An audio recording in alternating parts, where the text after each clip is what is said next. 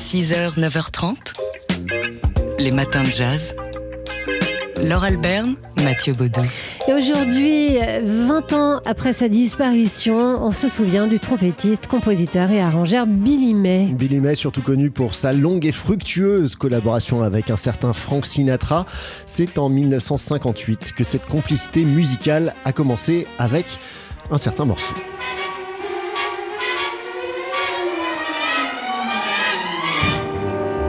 Come fly with me, let's fly, let's fly away.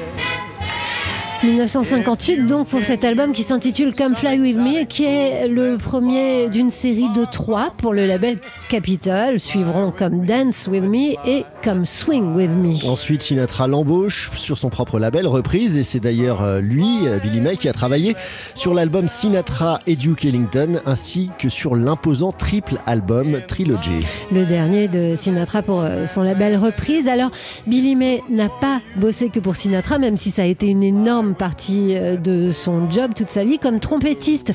On l'a entendu notamment dans les rangs du Glenn Miller Orchestra et puis comme arrangeur, il a travaillé avec des chanteurs comme Anita O'Day, Nat King Cole, Louis Prima et la Fitzgerald pour n'en citer que quelques-uns. Mais Billy May a aussi beaucoup travaillé pour la télé américaine, notamment en écrivant des thèmes pour des programmes jeunesse, euh, entre autres pour Titi et Grominet. Et si vous êtes curieux, vous pouvez aller voir un film étonnant auquel il a participé avec les voix des cartoons Mel Blanc. Un film de promotion pour l'avènement du vinyle. C'est un film qui dure une grosse demi-heure, c'est assez curieux, c'est une sorte de long sketch et en même temps avec une partie documentaire. Vous trouverez ça sur YouTube donc et vous verrez le physique bonhomme de Billy May qu'on célèbre ce matin. Ouais, à l'occasion du 20e anniversaire donc de sa disparition, c'est une bonne occasion bah, de réécouter aussi hein, ses albums avec Frank Sinatra.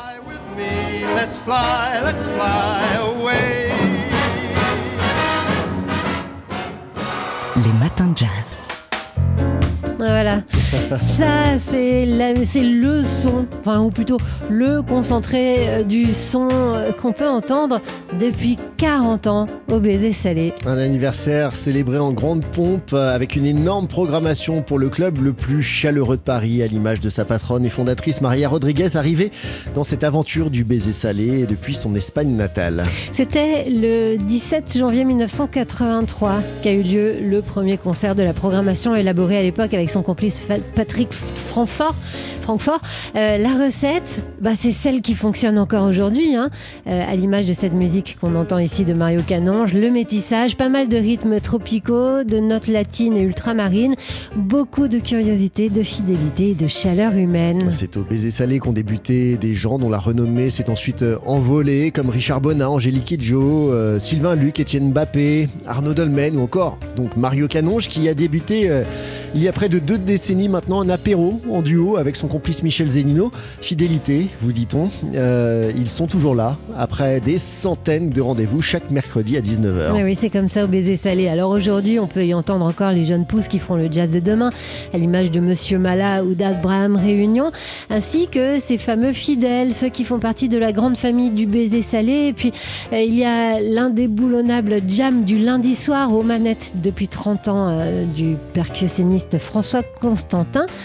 Une jam qui ouvre ce soir les festivités pour le 40e anniversaire du club. Deux semaines de showcase de 45 minutes chacun où on entendra tous les amis du baiser salé, Mario Canonge et Michel Zenino bien sûr, Grégory Priva, le quintet Charlie et Souris, euh, André Secarelli, euh, Pierre Pédron, Julie Sori, Guillaume Perret, Elinoa, Sylvain Luc, Thierry Fanfan et plein d'autres encore. Euh, les festivités, ça va durer donc deux semaines, ça s'ouvre ce soir avec la jam des 40 ans, baptisée pour l'occasion la nuit des musiciens, une nuit qui devrait euh, durer jusqu'au petit jour et qui, qui débutera bah, un petit peu plus tôt, hein, dès midi, dans Daily Express. Oui, puisque c'est Maria Rodriguez hein, qui sera l'invitée aujourd'hui de Jean-Charles Doucan à midi dans Daily Express, accompagné des protagonistes de la soirée d'ouverture, François Constantin, bien sûr, mais aussi Étienne Mbappé et Mario Canonge. Joyeux anniversaire, le baiser salé.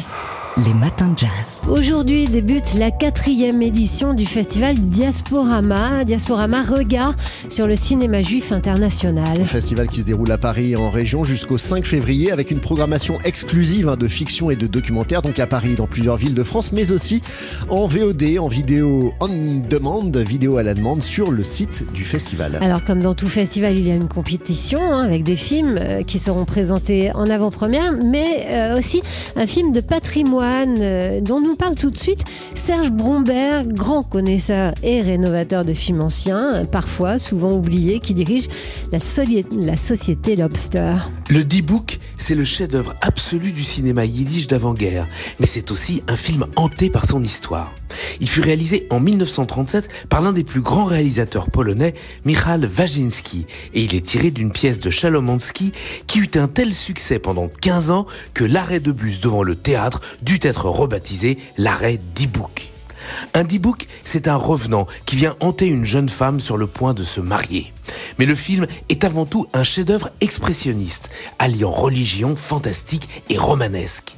Pour moi, Die Book, c'est l'équivalent du Vampire de Dreyer, matinée des Nibelungen de Fritz Lang, avec des chants liturgiques et la musique du yiddish en plus. Sauf qu'en 1937, la Pologne est terriblement antisémite et le film disparaît corps et bien durant la Seconde Guerre, comme les producteurs et tous les membres de l'équipe d'ailleurs.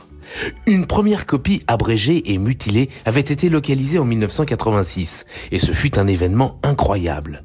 C'est en 2015 que l'équipe de Lobster a pu enfin restaurer le film dans son intégralité grâce à des éléments retrouvés par miracle dans des cinémathèques une autre aventure extraordinaire. Voilà une présentation juste pour vous, les auditeurs de TSF Jazz, par Serge Brombert de ce film, le D-Book, qui sera présenté dimanche prochain, le 28, à l'espace Rachi. Projection suivie d'un débat avec Serge Brombert et avec le critique de cinéma Samuel Blumenfeld. Et sinon, bah, le, festival Diasporama donc, débute ce soir au cinéma L'Escurial dans le 13e arrondissement de Paris pour l'ouverture du festival. Donc, c'est le film Shoshana de Michael Winterbottom qui sera projeté.